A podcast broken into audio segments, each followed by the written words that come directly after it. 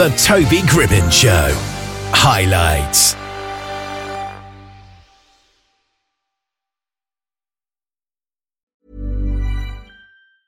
Hiring for your small business? If you're not looking for professionals on LinkedIn, you're looking in the wrong place. That's like looking for your car keys in a fish tank. LinkedIn helps you hire professionals you can't find anywhere else, even those who aren't actively searching for a new job but might be open to the perfect role. In a given month, over 70% of LinkedIn users don't even visit other leading job sites. So start looking in the right place. With LinkedIn, you can hire professionals like a professional. Post your free job on linkedin.com slash people today. Everyone knows therapy is great for solving problems. But getting therapy has its own problems too. Like finding the right therapist, fitting into their schedule, and of course, the cost. Well, BetterHelp can solve those problems. It's totally online and built around your schedule. It's surprisingly affordable too. Connect with a credentialed therapist by phone, video, or online chat, all from the comfort of your home. Visit betterhelp.com to learn more and save 10% on your first month. That's BetterHelp H E L P.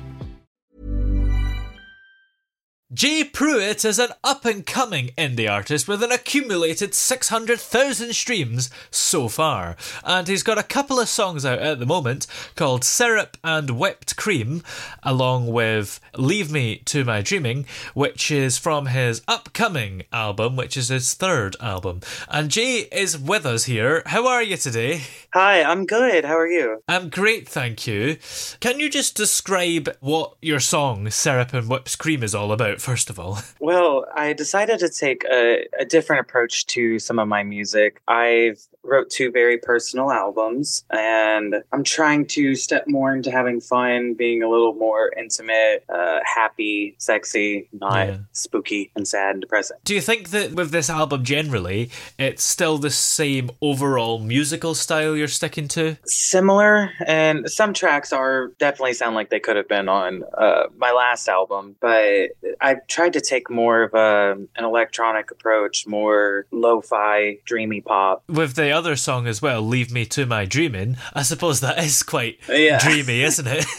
yeah, it's um, it's supposed to be very dream. Like I, I'm trying to take some inspiration from some of my idols, uh, which I think we definitely talked about a oh, little yeah. bit, and uh, the last time we spoke. I'm thinking, is Lana Del Rey one of them by any chance? Uh, yeah, yeah, and I believe she, yeah. she gets a bit of a mention in "Leave Me to My Dreaming," right? Yeah, actually, I think I've mentioned Lana in three or four songs. Wow. Um, yeah. Um, yeah, I, I, say Del Rey and, and Lana, and I did a cover of her song and a cover uh, tribute thing to one of her uh, father's songs. Did you watch her at Glastonbury this year? I did. I saw, I got to watch it on um, BBC. It was incredible, and I'm actually going to see her um, at one of the festivals here in the States. There was a little bit of controversy whether it was her fault or not about her coming on a little bit late.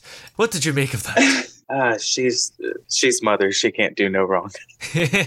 no, I definitely get. Uh, I would have been upset too if I was there, but I mean, still being able to see her live and perform that's that's big. I mean, especially for her fan base. Um, she's inspired a lot of people like myself, who is now on their third album. With your third album, you've already had six hundred thousand streams under your belt. So how does it feel to have such a big momentum behind you? You know, it it feels kind of weird because I don't I don't feel like I'm doing a lot because th- these are bedroom albums. Yeah. I don't I I do have a professional microphone and you know I'm I'm producing and mixing and working with other artists. Um, but I don't feel like it's a whole wild studio production. I mean, you know, most of this is done on my own, so it it feels kind of surreal, I guess, because all this is being recorded in my bedroom. So when people hear it, it's like I'm inviting them into my home. And I suppose the thing is, it's about perspective, really, because it may sound like a silly question, but how much actually is 600,000 streams?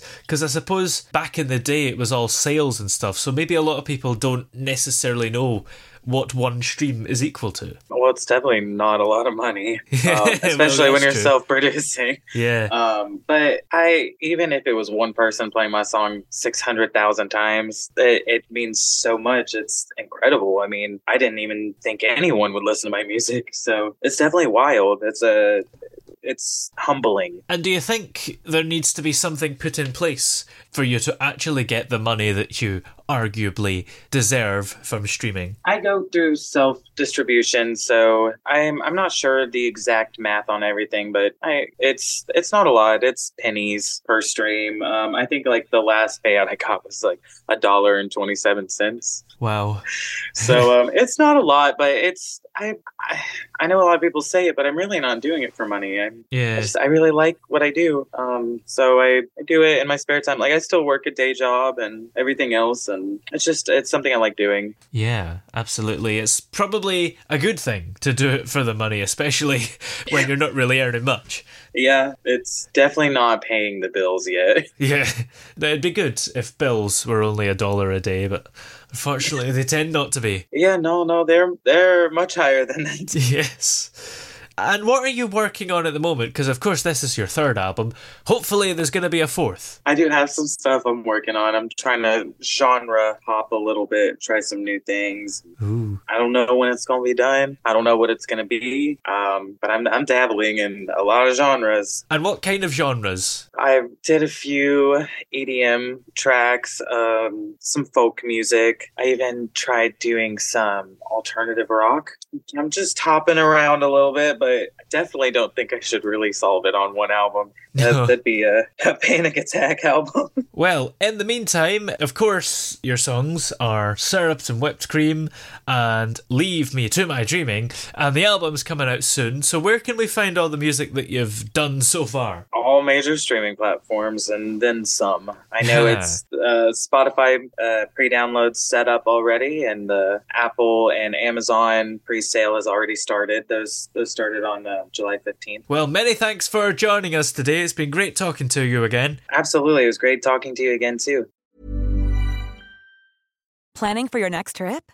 Elevate your travel style with Quince. Quince has all the jet setting essentials you'll want for your next getaway, like European linen, premium luggage options, buttery soft Italian leather bags, and so much more. And is all priced at 50 to 80% less than similar brands. Plus, Quince only works with factories that use safe and ethical manufacturing practices. Pack your bags with high-quality essentials you'll be wearing for vacations to come with Quince. Go to quince.com slash pack for free shipping and 365-day returns. Oh yeah. Hey! Yeah, yeah.